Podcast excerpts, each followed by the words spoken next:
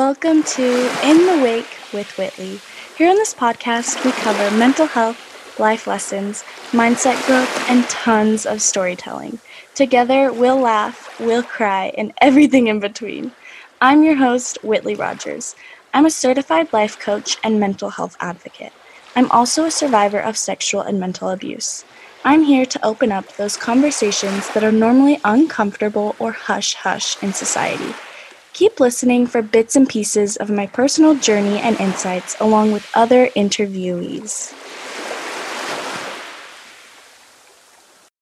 All right, I am back this week. I have a guest here with me today that I'm super pumped to talk with. I have been following her on Instagram for quite some time now at Social Justice Parenting. I'm not a parent myself, but I really enjoy her content and the conversations that she started. So I wanted to invite her here today to continue that conversation and dive deeper into some of these subjects. So I will let you introduce yourself a little bit bit. Tell us who you are and what is your story. Thanks for having me, Whitley. My name is Traci Baxley, and I am the creator of Social Justice Parenting, which is really a philosophy in parenting that really helps us to see others, to feel others, and to show up for others, and to teach our children to kind of do the same. It's really about how we engage in dialogue that is inclusive and mm-hmm. teaching our kids to really show up in the world with more compassion and kindness and activism. And so that all started really through the lens of me being a mother. I'm a mother of five kids and they are biracial. My husband is white, but I raised my kids to kind of know what it's like to live in brown skin in the world. A lot of the work that I'm doing is really out of, you know, wanting them to live in a world where their skin color doesn't matter. I'm an educator and a consulting and coach, and I work with a lot of families and businesses around creating spaces of belonging and inclusion in their lives and for the people around them. It's such important work. I really appreciate it. Thank you so much. So, you have this social justice parenting model. What does it look like to be parenting out of fear versus your social justice parenting model? And why is that fear based parenting harmful? And I ask this question because I have, through different conversations with parents, they've been very cautious to talk about about the current issues that are going on in the world with their children or don't know how to approach these topics with them. And I've heard almost wanting to keep their kids in a bubble that they're so young. I don't want to invoke this fear in them about all of these different things that are going on because they're uncomfortable topics, but it is necessary. And obviously, that's why I have you here. So, how is this parenting out of love instead of fear? It's really a great question. And I think as parents, and really as, as human beings, right, when we look at the people that we love and the people that are part of our worlds, we all want to protect them. We all want to keep them safe. As parents, sometimes we're not sure what we're doing and we don't want to mess up as parents. Mm-hmm. We always want to do the right thing. But as we're growing and we're evolving and really redefining what the right thing looks like, there's a lot of fear in that. There's a fear that in getting it right, there's a fear in not wanting to expose our kids to things that may cause them fear. You know, I hear a lot of, like you said, keep them in the bubble and, and they don't want to take away their innocence. I think when we parent from this place of fear, that we are parenting only looking at it from the lens of our own children, that we can't practice what I call radical love and fear at the same time. When we're using that fear to guide our parenting, it makes it difficult really for us to see the world from other perspectives because we're so focused on protecting our own children. We forget that there's a lot of children, a lot of other people out there who are not being protected. Right. And if we want to change the way the world works, we really have to move away from the fear and move into what I say is radical love, mm-hmm. which is mm-hmm. really like this unconditional love, right? That requires us to show up for other people, even when it's hard, even when it's difficult, and really expect nothing in return. It's really about looking at perspectives of other people, seeing the humanness in mm-hmm. all of us, and having that being fueled by compassion and understanding, and this idea promoting of, of healing and growing as a human being for others. And so when you stay in that fear, you, it's impossible to be able to do that. And those sentiments that I I was talking about earlier are rooted in a lot of privilege because if white parents are saying they want to keep their white children in these bubbles or they're too young to talk about these issues or, you know, all those different things, it's like that's very different for black children or children of color where their parents have to talk to them about these things at a young age in order to keep them safe, aware of their blackness in the world and how that shows up. And so, not having to be forced to talk about these subjects with your kids is a privilege in itself. And I think your radical love is beautiful. And I want to expand on that because I think some people can use those sentiments in bypassing or weaponizing ways that, like, well, we already teach love and acceptance in our house. So we don't need to go further into these issues and, and what they cover because our kids don't see color or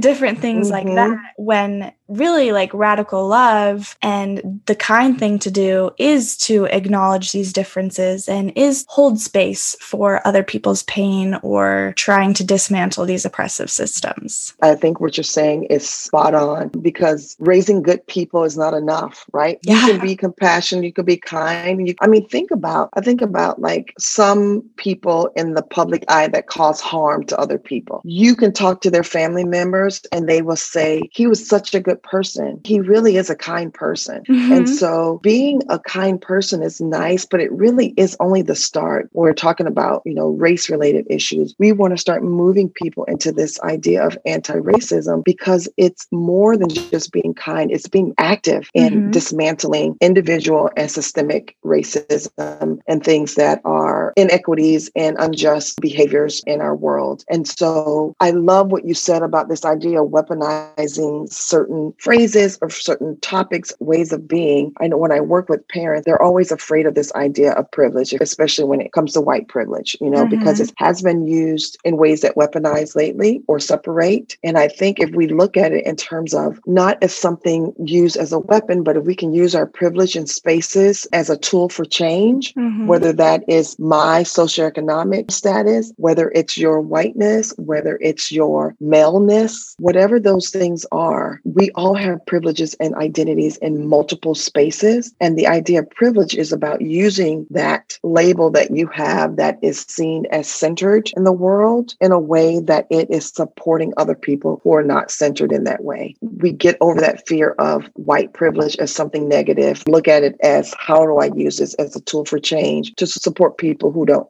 who are not empowered in that space. Because a lot of times privilege comes with a lot of power. And so if you are using that power to actively be anti racist and to dismantle these oppressive systems and like create change, then you can be using that for good. Yes. And that we teach in the homes. I think, again, your sentiments around radical love being talking about these things and acknowledging these things, I think it's so important because the impact is so much more important than the intention because we can be raising kids to be kind and to be compassionate or good people. But if we are just saying, well, they had such good intentions, they were good kids, then we aren't acknowledging the other person being hurt or the microaggressions or these systems at play because we're just tied to our identity as a good person or that we had good intentions or we raise raised our kids to be good kind kids um, and so i think it is getting past that and recognizing that that's not enough mm-hmm. that we mm-hmm. really have to be more proactive in how we raise our children to really change permanent changes in the world i think the fear-based parenting versus your social justice parenting is huge because when you are parenting out of fear or just in general, when you are in fear, you get defensive. You're not able to listen and hold mm-hmm. space for other people. And it just creates a disconnection, a disconnect. And so if you are rooted in this radical love, then you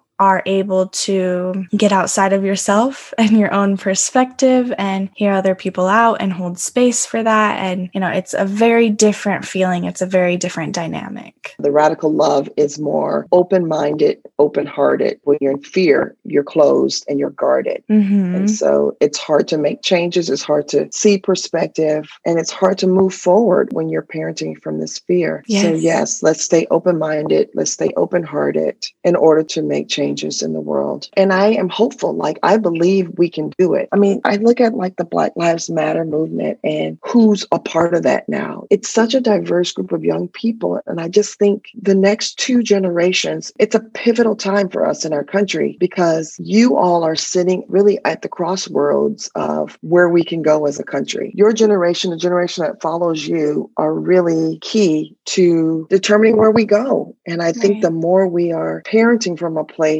that is open, we can really make some real permanent changes that are really needed in yeah. our society. I think it's been really cool watching all of these young people use their voices. And I think we don't give young people as much credit as we should, especially adults or parents saying that their children are too young to understand these concepts or, you know, they're too innocent when very young children can absolutely have these conversations and understand these concepts. Obviously, it needs to be age appropriate and, you know, the language around it so that they understand, but they're very capable of learning these things or unlearning these things and communicating and advocating. To me, it's a choice between allowing the world to teach them this mm-hmm. or Twitter or TikTok or whatever it is, or giving me the opportunity to pour into my kids things that align with, with our values. And so right. It's happening, and you can choose to either allow somebody else to do it or that you can do it in a way that you're controlling is not the right word, but you're influencing more mm-hmm. of what they believe and the content that they get. Being an active part in it. And I think,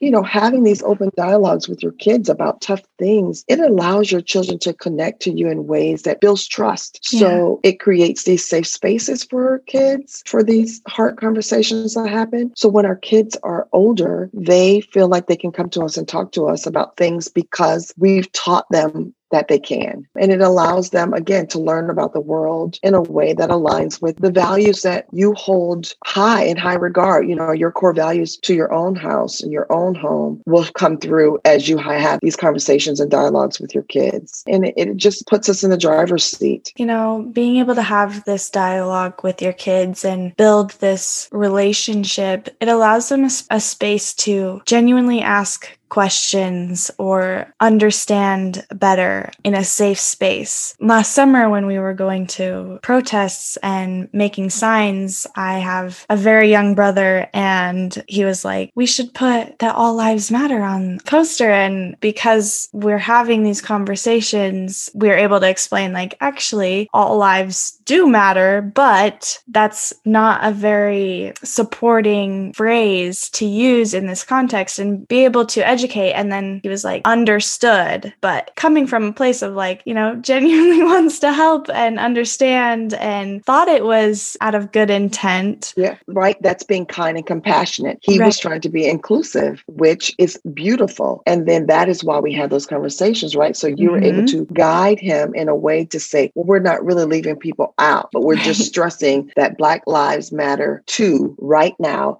because mm-hmm. they're hurting the worst, I think is exactly a great example of why these conversations are needed. Because, yeah, as you were saying, like being kind and compassionate and having good intent isn't enough because then you can still make harmful impacts and microaggressions will happen. And if we don't continue to talk about it, people will not know that they're making mistakes. Right. And so, one thing that I know parents are afraid again, this fear based, they're afraid of saying the wrong things or making the mistakes. But mm-hmm. I think not saying anything is the biggest mistake that you can make. Yeah. The other things you grow and you learn. You say something wrong, you apologize. If you're teaching your child something that's not right, you go back and fix it. I mm-hmm. taught you this, I said this, but this is not right. We should not say this. This is what I know now. And you're growing and you're learning together and you're teaching your kids that they don't have to have all the answers right away, right. but that learning and growing is a process and that you'll be doing it all of your adult life. And it teaches them that idea of persistence of mm-hmm. continuing learning and trying new things. And I think that you don't have to know all the answers as the parent. If they do come to you with a question and you genuinely don't know or don't have a good answer or need to process that, like getting back to them and doing your research or finding resources or, you know, a coach like you or a podcast episode talking about this kind of stuff that showing your children that you don't know everything and that's okay. And it's okay to like seek that information or those resources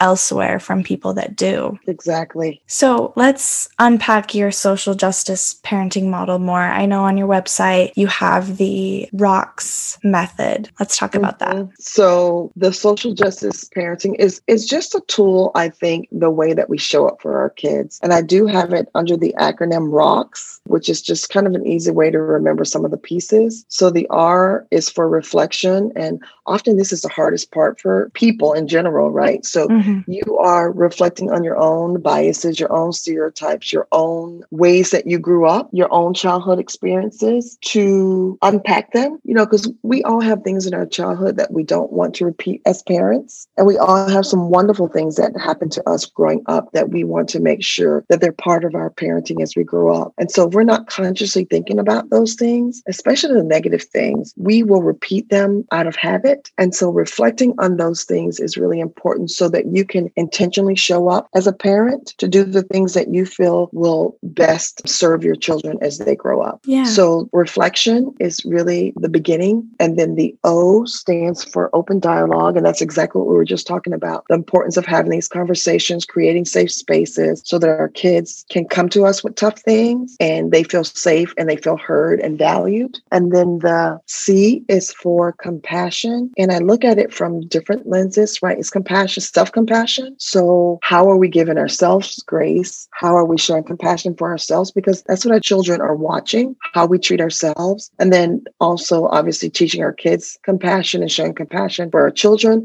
And then the third level is really showing compassion out in the world. And then the K is kindness. It's the same thing self kindness, kindness in our families, kindness in the world. So, kindness to me is compassion in action. So, it's about starting to do the things that show people that you care. Mm-hmm. And then the S is this idea of social engagement. So, this is where we're talking about the more raising anti racist kids, how we're becoming activists, and having some action behind making changes in the world in terms of inequities and unjust practices. So, it's about raising our kids in this way so that we are creating a generation of people who will take that out into the world and make those changes in the world. I always talk about parenting being an act of activism because whatever we're teaching our kids behind closed doors is what's going to show up in public spaces. And so we have to do the work inside our homes if we want to make the changes that we are looking for right. out in the world. It starts in our own homes. I love that you said parenting is an act of activism in itself because I think you're right. Our children, they grow up and, you know, to a certain extent, to a certain age, everything they know about the world and they learn about the world is coming from you you and yes. their interactions with you and your conversations with you. And so that role is very, very important. And if you aren't having those conversations, then they aren't being exposed to any of that at all. That's exactly right. You're talking about their foundational years. You mm-hmm. have more influence on them than anybody, you know, until they become preteens and then their friends matter. But think about what you can instill in them in those first eight to 10 years of their lives. What do these conversations look like? What conversations? Conversations or topics do you feel are mandatory? And from what age do you start having this conversation? I think we start almost immediately, especially by the time they're one and two. You can already start to position them ways of feeling like they belong and being a part of inclusion and diversity. I mean, I always tell people with young kids, like, you know, two and three year olds, you really can start doing anti racist work just by talking about skin color and mm-hmm. things that are fair and unfair and noticing differences. Talk about how wonderful differences are, exposing your kids kids to different cultures and different kinds of people, places that you go, the places that you visit. It's starting early, normalizing differences. So when they see or hear things, it doesn't throw them off or they feel uncomfortable with it. Right. Also, we have to be careful as adults. Sometimes we put our own fears and embarrassments and ways of feeling onto our children, mm. especially when it comes to race related issues. You know, I don't know how many times we've seen in grocery stores or somewhere that kids are pointing out differences and parents are so embarrassed about it that they're trying to keep them quiet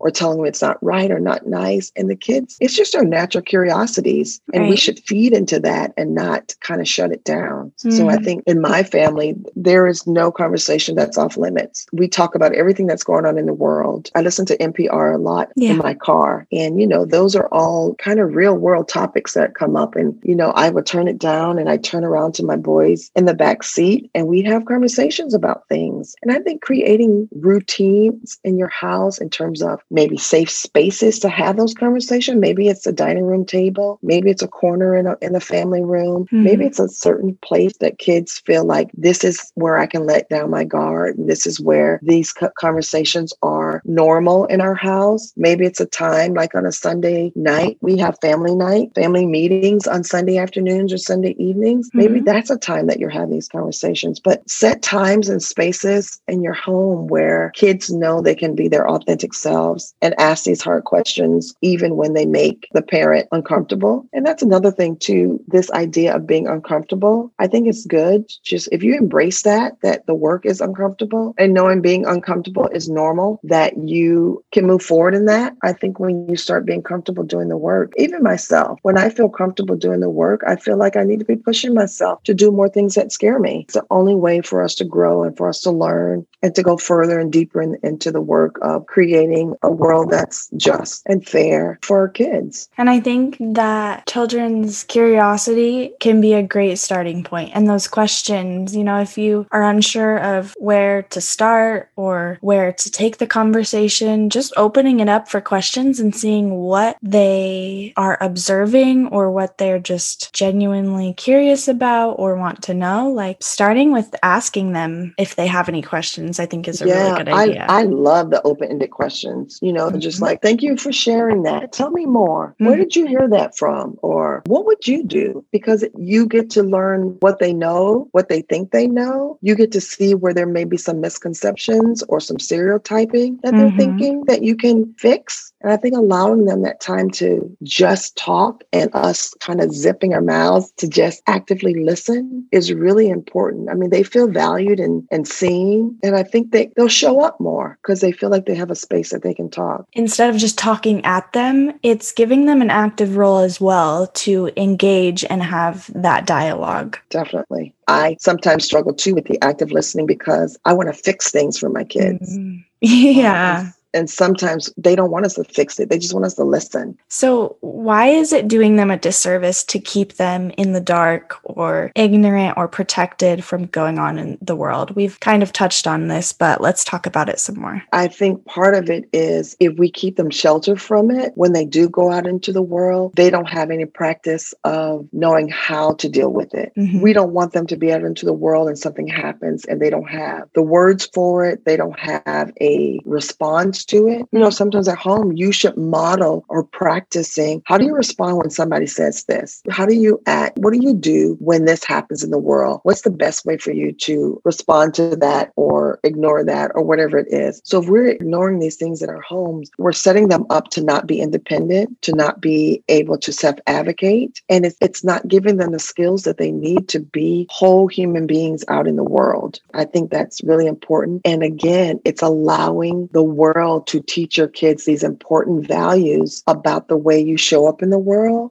that you may not agree with or you may not feel like it aligns with the core values of your home. And I think giving that power over to the world is really dangerous for you as a parent. Yeah, and it's equipping them with the skills to be able to engage in healthy ways instead of being completely caught off guard when something does come up or something is said and maybe like freezing in that moment. They will be familiarized or comfortable struggle having these kinds of conversations so they can stand up for what's right or hold someone accountable or start that conversation with their peers. And I can tell you, you know, in most Black homes, we've had those conversations about certain things with our kid, mm-hmm. about how to respond to, to law enforcement, about how to respond when there's some racist taunting, when there's some microaggressions. We teach our kids really how to navigate in a world that's racialized, how to be proud of who they are in terms of their racial identity, in terms of their, their self esteem. Those are important conversations that need to be had in every home, but particularly people of color, because we want our kids to be equipped with dealing with the things that they're going to experience outside of the home.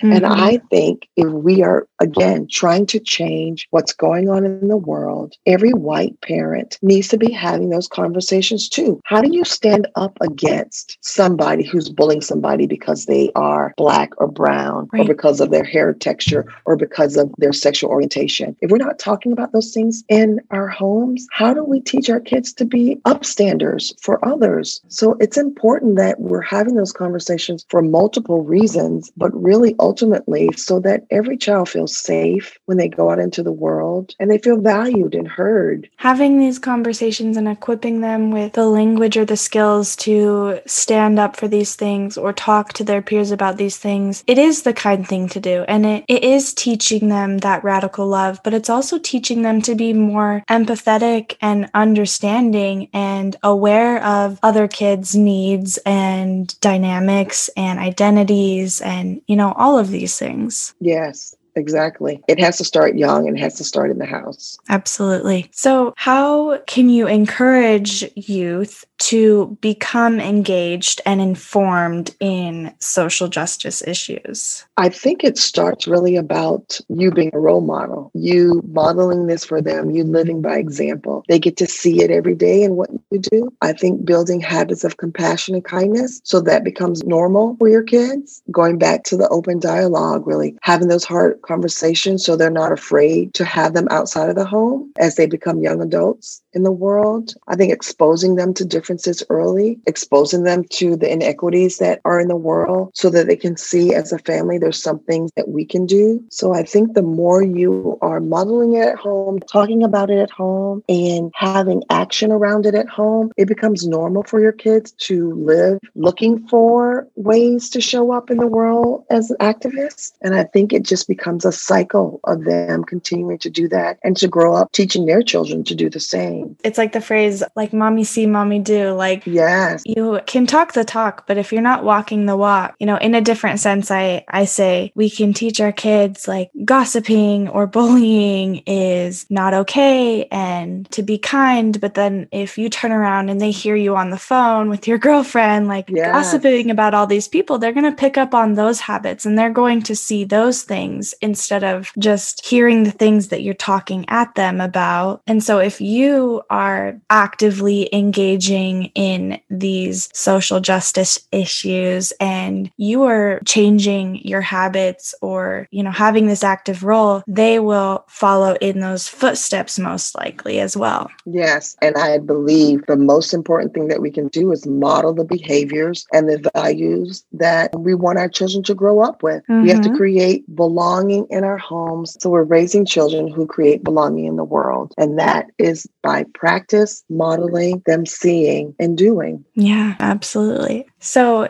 I'm sure you've been doing this work for quite some time, and it is very apparent that it, it means a lot to you and you're very passionate about it. So, what is the greatest lesson or takeaway or maybe interaction that you have had or that you've learned from this work? I would say it's taught me how to be a better mom. It's really taught me to see the world through their lenses and what my role is as their mother to move beyond protecting them and mm-hmm. to allow them to really become more independent because I was was more of the protective kind of mama bear mm-hmm. when my kids were younger, especially my older two. Doing more of this work really has allowed me to become a better mom and to support other moms in the journey that I myself myself have gone through. And I think going back to like the fear based parenting versus the empowering social justice parenting, I think instead of protecting them or trying to fix things for them, having these conversations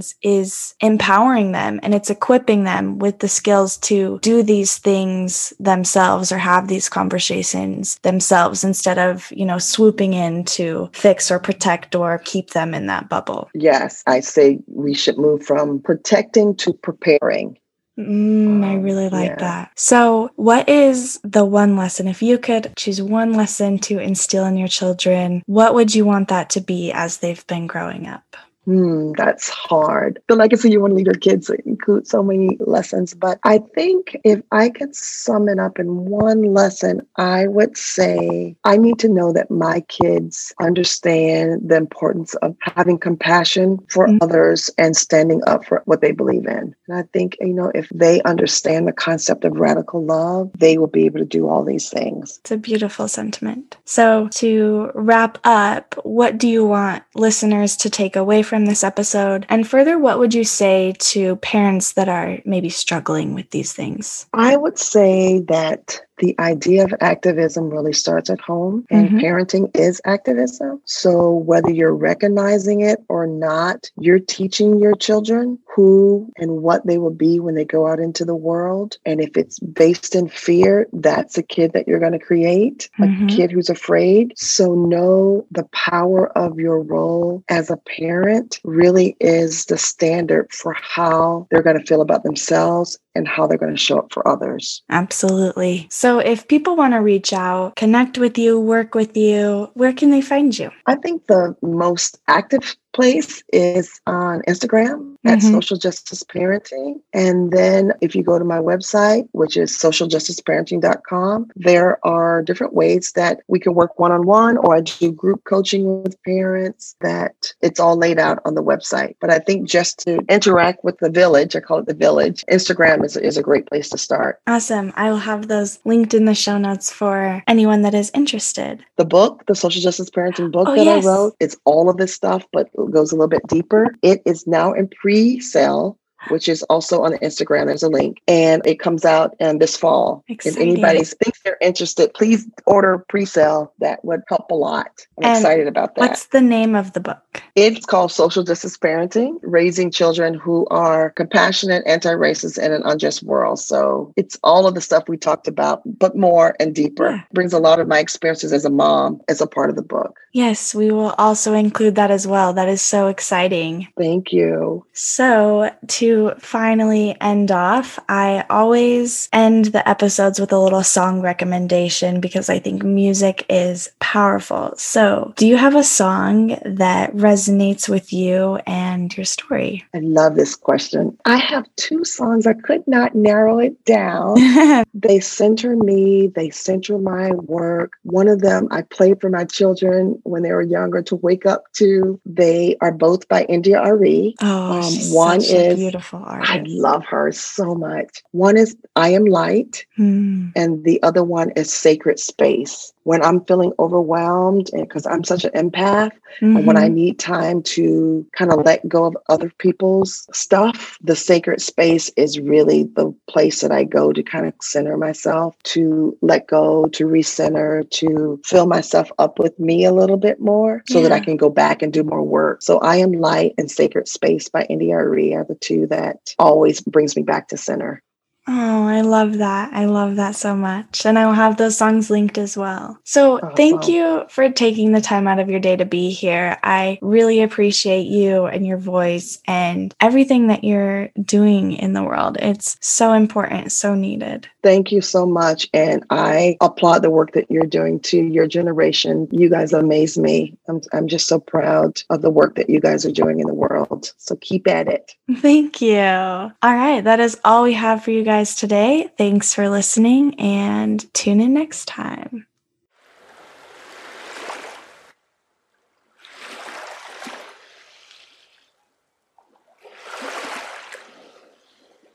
I hope this podcast left you feeling empowered, better understood, and less alone in this crazy thing called life. If you like what you hear, leave a rating or review and share it with your friends. Thanks for listening and tune in next time.